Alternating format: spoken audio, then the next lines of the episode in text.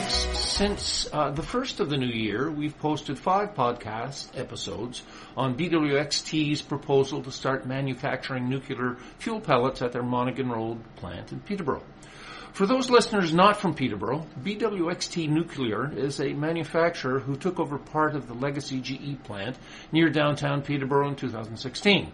Prior to this takeover, GE had been involved in Canada's nuclear industry at their Peterborough plant since 1955. But there are three episodes with my guests today, plus a conversation with BWXT executives and a conversation with a former GE nuclear worker. All these episodes are posted at pintsandpolitics.ptbopodcasters.ca. Joining me today for a conversation about the pelleting issue is Peter Harris, Corrine Mintz, and Jane Scott. Now, getting ready for this morning, it occurred to me that this campaign has been a huge amount of work for a lot of people, all of whom had busy lives already before this campaign became so necessary. Uh, I browsed the list of interveners and their presentations on the site provided by the uh, CNSC, the Canadian Nuclear Safety Commission. Uh, there has been a massive amount of work done by so many people on this process. What has the experience of living through this campaign been like for you? it uh, it's been a long haul, uh, and I I'm relatively new uh, to this. I I came on board in October, um, so I haven't been going as long as Corrine or Jane, and uh, certainly I find uh, that I'm getting a little bit uh, burned out by now. Uh, so um, I'll be glad when it's all over. Right, and would it be possible to estimate the number of hours collectively that have gone into this? When I look at the presentations, I mean, there's a huge number. Right? What is the total number? The intervener presentation? 249. That's Toronto and Peterborough. Toronto and Peterborough. And Peterborough has how many? About 150 of those? 170. 170 of those, Peterborough. Wow. All right. Just getting people to write those interventions took hundreds and hundreds of hours of work to educate people that there was an issue and then to uh, get people the information they needed to understand the issue well enough to intervene. So, right. yeah, it's not just the writing of the intervention, it's a lot more before that. Yeah, and also the information night and the um, intervention writing workshop as well. Those also took a lot of work. Yeah, yeah, I can appreciate that. Uh, now, when we last spoke, it was on December 30th. What has happened in the past eight weeks? I remember when we last spoke, politicians at all levels were avoiding this issue like the plague, preferring to leave the decision on BWXT's uh, license application to the federal regulator, the, C- uh, the, Canadian Nuclear Safety Commission, or CNSC. Has anything changed? Um, yeah, I, I, think quite a bit has changed, actually, especially um, uh, three weeks ago when a group of uh, Trent academics published um, a letter to the editor in the Examiner um, indicating that uh, soil levels in uh, beryllium are of beryllium at um, around the uh, Prince of Wales playground. And in fact, all the uh, beryllium level, uh, samples, almost all the beryllium samples taken in, in Peterborough had showed uh, an alarming increase in levels of beryllium and that uh, the the soil levels really aren't that significant by themselves. It's the fact that the airborne uh, beryllium caused those increases that is the real concern, and uh, there would be no other source other than airborne beryllium to cause those levels to go up. So uh, there, uh, they sounded the alarm, and since then there's been quite a bit of activity uh, around the beryllium, especially. That, this is on the level of our political representatives, uh, municipal, provincial, federal? Yeah, well, uh, particularly from the uh, the the uh, medical officer of health, who has adopted a stance that. Uh, uh, this needs to be tidied up before any change in licensing ha- happens at, at, this plant, or, or, even even a renewal of the license, um, not just a change of the licensing, which is CARN's biggest concern is the addition of pelleting, but um, the medical officer of health is actually recommending that um, they not even renew the license that the Canadian Nuclear Safety Commission not renew BWXT's license until we understand why the beryllium soil levels are increasing.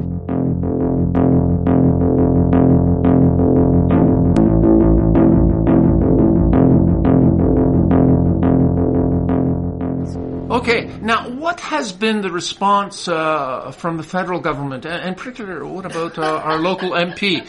There is laughter in the room.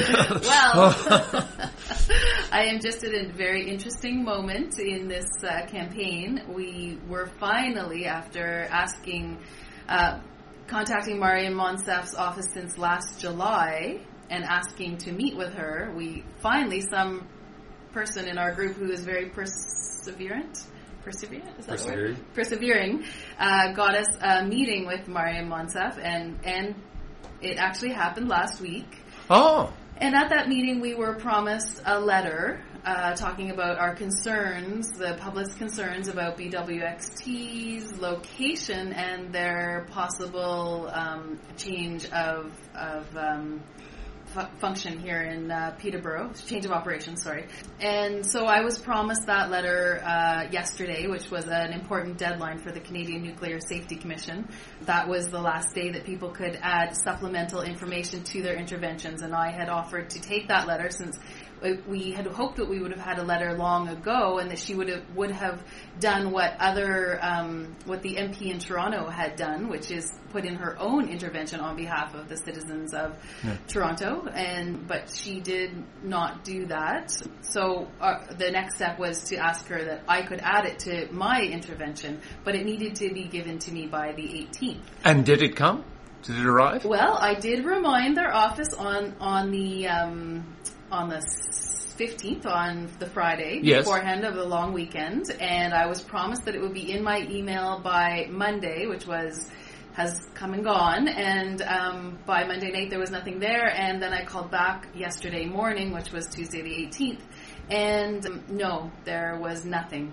I was assured by her office, as I have been assured many, many times of many, many things that have not happened, that she, that that letter would be there for me to submit on time to the Canadian Nuclear Safety Commission, and it is not. So, you know, it does make me wonder what is the next step.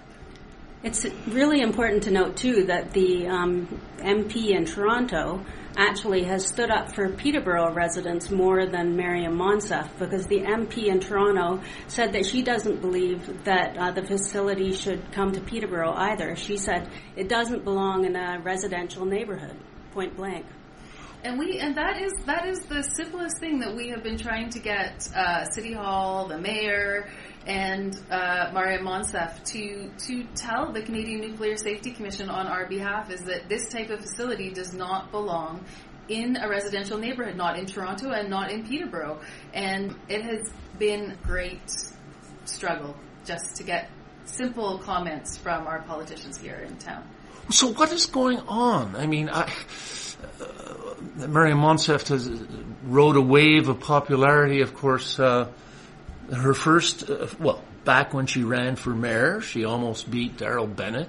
Then she did get in uh, as our federal uh, MP, uh, 2015, and then was reelected last fall. What's going on? Why are we? It, it would appear that uh, there's a bit of a uh, bait and switch runaround game going on. That yes, we'll do it, no, we won't, and then nothing happens, and now the deadline is missed. So, and now uh, that's not. We are not the only. You know, Car- CARN is not the only issue on her, her desk, obviously, but. I would appreciate honesty from my political representatives. Personally, if she's not able to help us, I would like to hear, "I'm sorry, I can't help you." At, at least that would it would make me Sure. happy, but at least that would be honest. So I have not been treated with honesty and respect by her office, and I cannot say I have much respect for how they're running things. So why it's happening, I couldn't tell you. That's not how Right. I would run my office. Okay. Now, what do we make of the involvement of our medical officer of health, Dr. Rosana Salvaterra? At first, she seemed to be very dismissive of the risks associated with the production of nuclear fuel pellets next to uh, residential neighborhoods. Now she seems to be taking a more active or indeed activist role. Why the change? I, th- I think the letter from Or is that accurate? the, the letter from the Trent Prof has forced her hand. Uh, Okay. She had to act at that point. Uh, she didn't really have any choice. And uh, the alarming thing here is that this alarm uh, wasn't raised by the CNSC. It was raised by members of the public who happened to be looking at the IEMP data in a license renewal year, uh, one 10 year opportunity. So they were looking at that data. By chance, uh, a neighbor of that plant is this, a guy who, who specializes in, in modeling uh, contaminants and, and their behavior in the atmosphere. And he noticed this alarming increase in beryllium levels uh, in soil samples. And he specifically was concerned uh, that that was showing that the atmospheric levels of beryllium were quite high in order, order to provoke an increase like that. So this is a chance thing, and my concern personally is that it took a member of the public to raise the alarm. It wasn't the CNSC. The CNSC is supposed to look at the IEMP data and make recommendations based upon that IEMP data. It ignored that data. It was statistically significant and it ignored it. So this is a major concern. I haven't heard any of our politicians speak to this. I haven't heard the, the medical officer of health speak to this either. Uh, and we haven't heard from the CNSC. Why the silence? I don't understand it. And I don't understand this uh, passivity on the part of our elected politicians to represent us and to represent those parents over at Prince of Wales School, myself included, whose kids may have been exposed to high levels of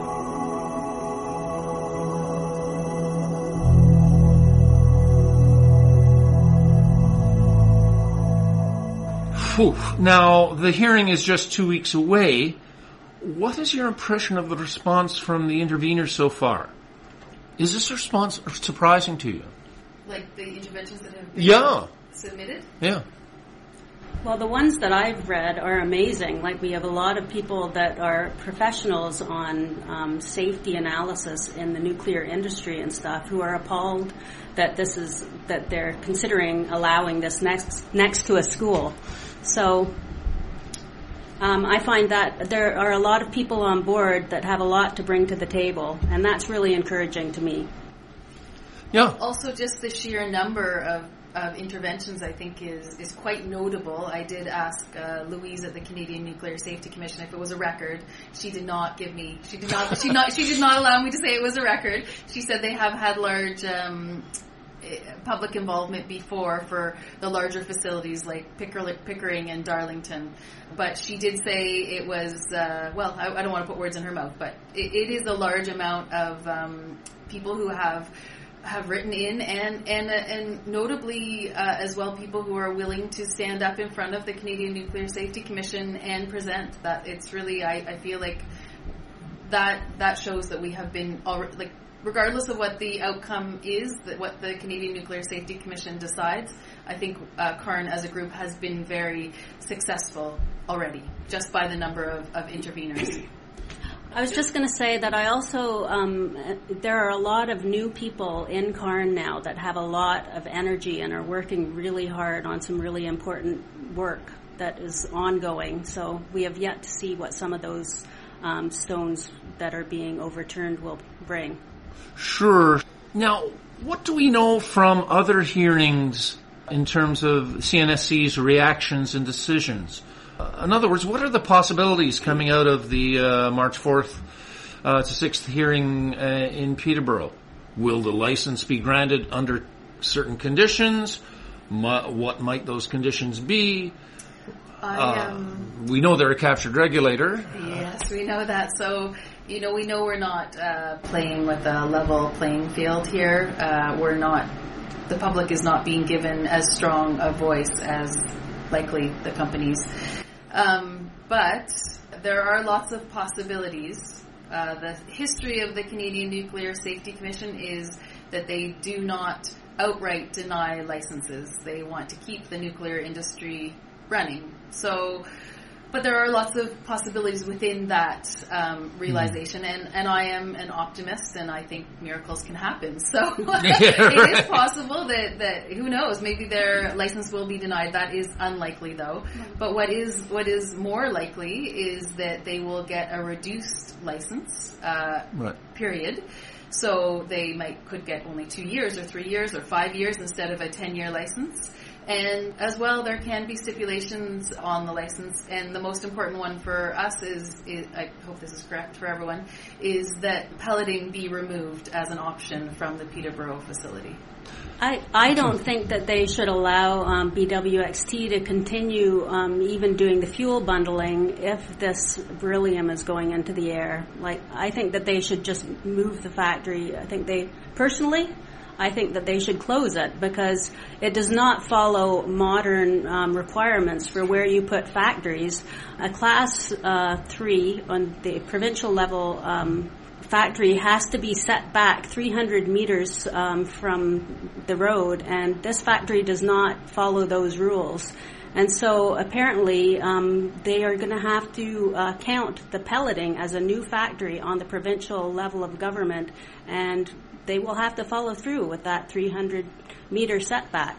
Yes, and I've also heard, uh, speaking to Jim Dufresne, who we all know, who uh, used to work at uh, GE 42 years and the last uh, 20 odd years on the nuclear side of business, that in his experience, the what GE workers call the Green Hill, which is paved over, uh, underneath the Green Hill, there are underneath that pavement is some nasty stuff and that uh, not having a science background, I'm qualified to say what it is. Of course, this is rumor, but what do we know about that? Well, we do know that um, there there are plumes of um, PCBs that are continuously problematic going into Little Lake, and that there are PCBs in quite a lot of spaces around town that have had to be capped with tarmac to prevent them from spilling further into the um, city.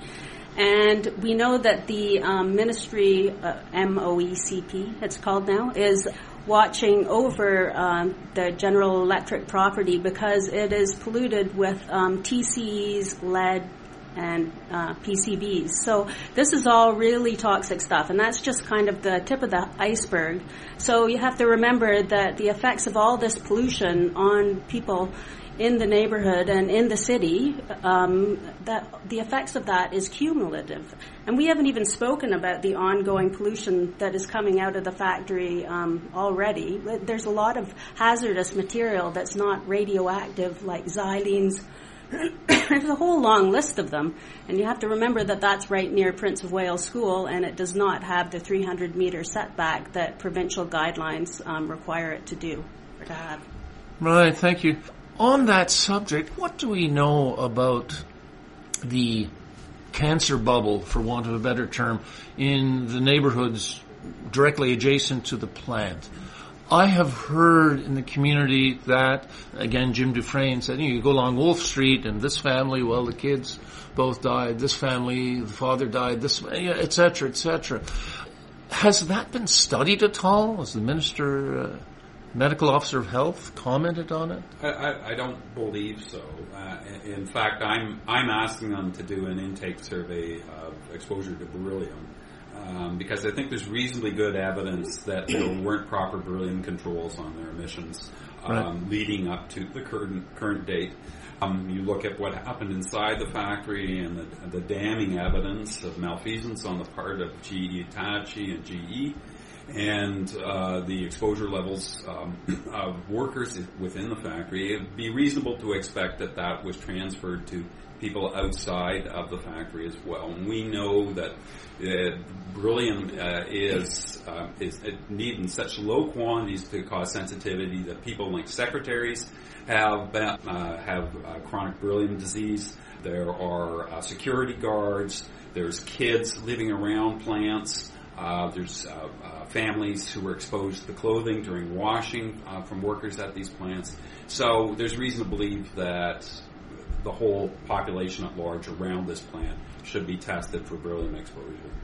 Well, okay, let's move into the unknown future here and. Can I just make one comment? I, I want to say that uh, really a highlight of this entire experience for me mm. was uh, City Hall um, was the 21st of yes. January. And so we had 47 yes. people come out to speak um, on uh, some motions that Dean Pappas was trying to help um, pass on behalf through the city on behalf of CARN, and um, that was just such to hear people speak, and everyone was so well spoken, and people talked about very so many different aspects of of how this uh, issue is that will affect them or can affect them or is affecting them, and um, people were so well spoken, and I I just it was such a I don't know I, I, I left feeling I don't know very inspired just by, by the incredibleness of uh, Ah. all the people who have taken the time and effort to to learn about this subject and, and, and the time and energy to come out and speak in front of City Hall. So uh, that was that was a big night for me, hon- honestly. I, I, I would Sure. like to shout out to Dean Pappas as well, uh, right. and thank him for being Yeah. the one politician, Yeah. the only Certainly. politician who has represented the constituents of this city and recognizes that putting a plant like this close to a school and in the middle of a residential area is not appropriate. So he's the one guy who gets it. And Dean, uh, I owe you a beer. Thanks very much. How many people were there? Uh, was it last night, the 18th? Uh, last night we had um, how many people speak? Maybe seven. Seven, Maybe right, yeah. Seven people got got up and spoke, and and uh, What issue were they speaking to? Was it Well- the vote or? Yeah, we're or still trying agenda to pass item. those original motions, but they've morphed and changed, and, and so they did actually get passed last night. And Oh. um, the main, the big, well, the three motions, the most important part of the three motions was actually based on the um, public health report, uh, Rosana's three recommendations to the Canadian Nuclear Safety Commission. So we were asking that the city uh, reiterate those cons- those recommendations. So you know, we're saying that they're they're good recommendations, and and we, we ask the city to get behind them as well, not just So is- op- so every, so we had the initial vote last week, and uh, I thought that was the end, but no, the the final vote was last night, and um, those the three motions that Dean put forward, uh, which were based on the the public health report recommendations. I want to be clear, just the recommendations um, did pass last night. So so. So that means a letter will go. That means a letter will go from the city to um, the Canadian Nuclear Safety Commission and to Okay. Mariam Monsef's office. Uh, it, the, an yes, and there will also in, in those recommendations. Um, it also says that that uh, BWXT needs to have proper uh, liaison communications with uh, the public, and that the testing be done. Um, testing be done around the site um, and and in the greater uh, community.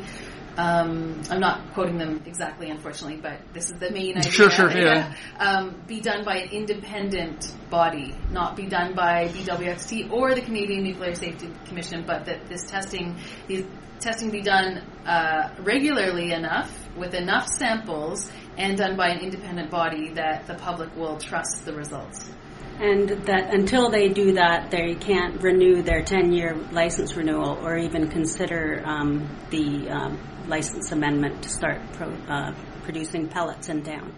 So council voted. Was it a unanimous vote? I mean, did most people support it? No, it wasn't actually. No, it was a tight vote uh, last week. It was, I couldn't see because I couldn't see all the councillors, Yeah. so I couldn't see exactly. But apparently, it was a close vote last week. No, it was, it was unanimous last week. No, no. Somebody counted, and Yeah, Dean told us it was unanimous. Oh, really? That's Yeah. not what I heard. And then last night, um, well, they just had to sort of second the. They just had to.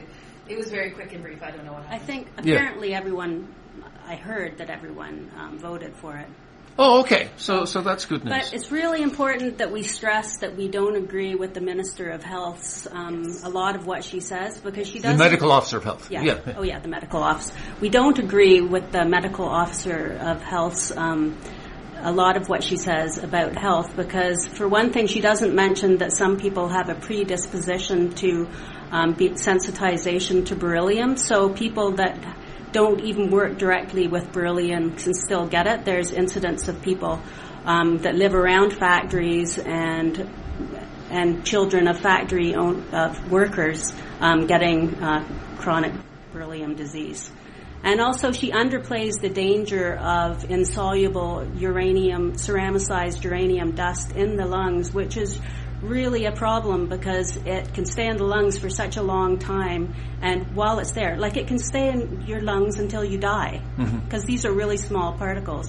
And the whole time it's in there, it's irra- constantly irradiating um, lung tissue. And um, type 1, um, it is a type 1 carcinogen, despite what she says, because it is, they are alpha particles in the body for a long time giving off radiation.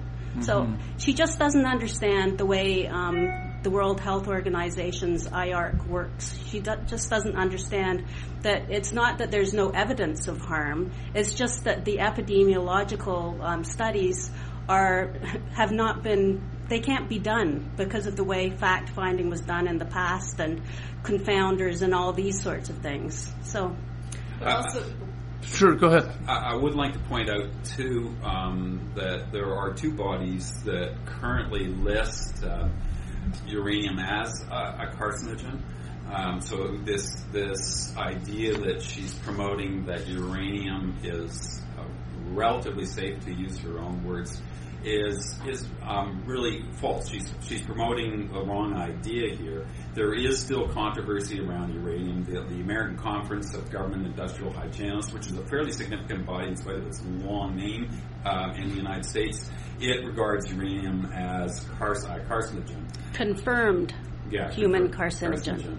Uh, Oh. we, we, we know the mechanism for, for it causing uh, cancer as well. It's an alpha emitter, so that's very clear. So one would have a reason to believe, uh, even on merit of the fact that it's an alpha emitter alone, uh, to believe that uranium is a carcinogen. Uh, the other organization in the states that believes it's a carcinogen is the one that uh, develops filter standards and things like that. It's the NIOSH, uh, N-I-O-H-S-H, uh, National Institute of Occupational Safety and Health. They believe that um, it's a carcinogen as well. I, I just want to Sure, add one more please. thing. So there was one other. Um, I did read her report, and there, I, I can't comment on it, but I'm just going to bring it up so that maybe Peter or Jane can comment on it uh, succinctly. But um, that children are are. She assumes in her document that children would react uh, the same to uh, uranium exposure or beryllium exposure as an adult would, and I, I believe that's not correct. And maybe Jane or, or Peter could uh, expand on that. Well, Yes. it's, I mean, it's scientifically known that children are more um, susceptible to radiation than adults. Um, even the ICRP, which is the organization that the CNSC depends upon, um, says that children are three times as um, vulnerable to radiation as adults are. But many, many scientists don't believe that goes nearly far enough. They say that there's evidence that it's far higher than that, uh, including the National Academy of Science. Ten times as much for children, but it depends where in the body it goes. Uh, there are so many uh, unknowns that we Yeah. we have to take a precautionary approach. Basically, this is all about not gambling with the lives of kids.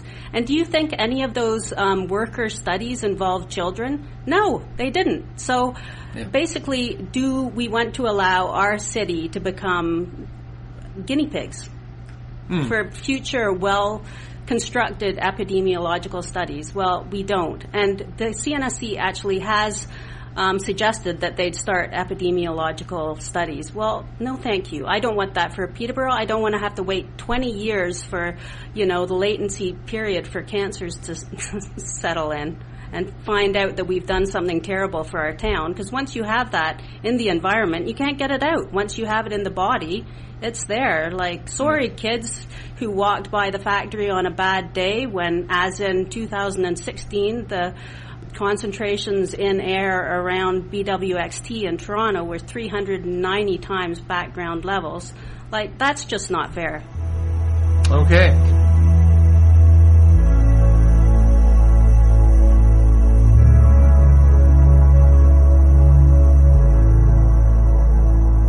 Sure. The medical officer of health is supposed to make evidence-based recommendations.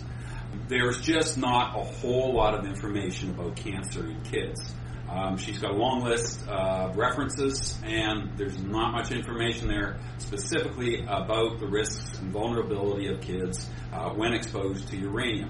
So what she's really done here is said, well, there's no evidence, so they're safe, and that so it's safe rather, and that's not evidence-based reasoning. She should prove that uranium is safe in kids, and she can't. Well, and also if you take um, into considering this into consideration the studies on the kids living around nuclear power plants and getting leukemia, these studies, uh, somebody did a meta-analysis because the, um, so there was a meta-study by uh, radiobiologist, an independent radiobiologist, and another radiobiologist from Germany, Fairlie and Korblein, who did a meta analysis of the rates of leukemia around nuclear power plants.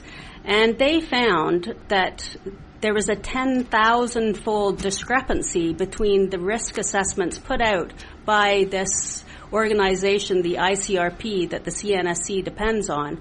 10,000 times, it was 10,000 times more than they would have ex- expected under the um, risk assessment of the chief regulator.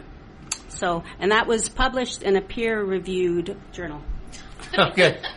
Um, let's take a worst case scenario to be totally grim for a moment. The CNSC, CNSC listens to all the interveners, ignores them, and gives BWXT its uh, license. What then? Are there any legal options? Apparently, there are. At one point, way back when, uh, can, uh, the Canadian Envir- Environmental Law Association, who uh, is representing CARN at this upcoming hearing, asked if uh, if that is the case, uh, would we want to take the next step? So I, I can't remember exactly what the next step is, but there is some legal recourse. But it's much better that it's denied at the hearing. Right. I mean, I believe it has to be stopped because it makes no logical sense. I don't even want to look beyond, like. Okay. Now, what is really driving this corporate decision to make pellets in Peterborough? And uh, what is the backstory here? I mean, what's going on with BWXT's uh, pelleting operation in Toronto? Now, apparently, uh, Dr. Salvaterra went into Toronto and she came back very satisfied that everything is just hunky dory. But I've heard. She should, have, she should have noticed that the precautions, as I heard from other members of CARN, uh, a. Um, the Toronto Peterborough facility, the, the most obvious thing between the two facilities tours was that there were much more precautions that needed to be taken in the Toronto facility.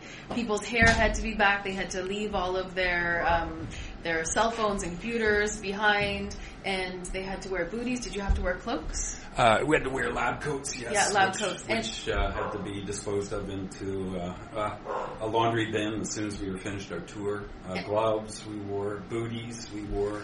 Uh, there was a magic line that we couldn't go across with our dirty clothing, dirty items. We had to swing over this line to keep contamination from going over. So all those precautions. This is for a tour in Toronto. Yeah, this is for a tour. And none of that was happening here in Peterborough. No, none of it happens here. And guys in hazmat suits, uh, by the way, too, Dr. Salvaterra, if you're listening, uh, who has uh, denigrated our, our, protesters for wearing uh, hazmat suits out in front of uh, BWXT in protest. Uh, she would have seen some of those when she went on her tour. Uh, so all these things, to me, uh, indicate risk. And uh, do I want that risk near my kids or, or near a school? No.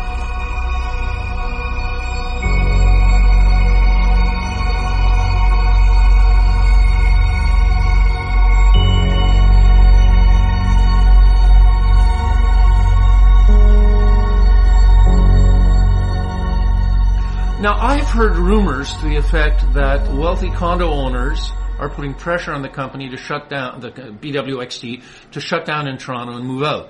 Is there any truth to that? Is that urban legend? Have you heard that? There are um, 3,000 new units scheduled to go into Toronto in the Galleria and the Foundry District. So I would suspect that yes, uh, some of those developers would be able to apply pressure. Probably not individual condominium owners, but yes, the developers would would be able to apply pressure. Uh, so it wouldn't be too surprising uh, if BWXT was left as a result of that pressure. But personally, I hold the CNSC responsible for this.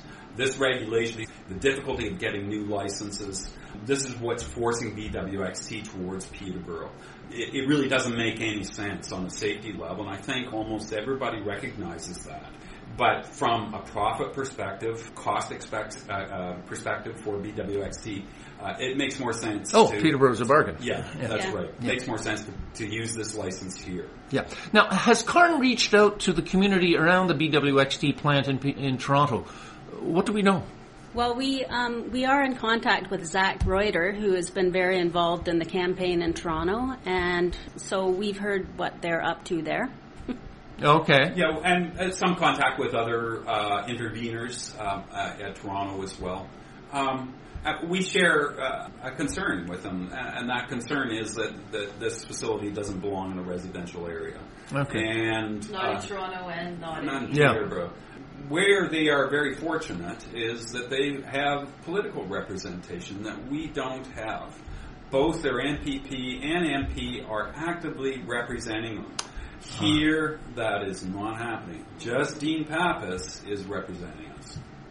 Their MP, their provincial representative, as well as right. their MP, both of them. Has there been any outreach to uh, Dave Smith, our, our MPP? I've asked multiple times to meet with him. Nothing. Nada. Okay. So, what lessons are there to be learned from other, uh, I'm doing air quotes here, nuclear communities like Port Hope and elsewhere? We had two folks come in from Port Hope yesterday and talk to City Council. All right. Dan Ruka? Ruka yeah. and Faye More to uh, to talk to um, City Council about what they have experienced uh, with um, yeah, being a nuclear town. And uh, their both of their presentations were were great, and they yeah they had a lot. Of, I, I don't know. I, I hope the city councilors listened because yeah. you know they can obviously tell it. I mean, I, am not sure we need to hear from Port Hope. We can already see from the legacy that GE has left us, but um, but hearing for, from Port Hope is again, you know, another example of, of the path that that some people are choosing to walk down for Peterborough. And just the cleanup of the soil for one in Port Hope is like an ongoing cost to the public purse. So, and basically the responsibility of of the companies ends at the fence line. So, you know, uh, you know, if you count into people that may get cancer from breathing in the increased levels of dust and cleanup in the future, or whatever. Uh, it, I mean, the co- company ben- benefits, but the rest of us lose. Uh, I, I, would like to point out that there's one counselor who, who uh, has, on a couple of occasions now, called this the most regulated industry in Canada. And uh, that very same counselor was uh, a, a, member of council when the Shield Source debacle was going on and he should be for, much for, smarter than that. For for our listeners' uh, information, what is the Shield Source debacle? Uh, it was a small company located at the airport that produced illuminated signs uh, using, strangely enough, the very dangerous um, tritium, which is a, a version of hydrogen with two extra neutrons in it. It makes it very radioactive and very dangerous.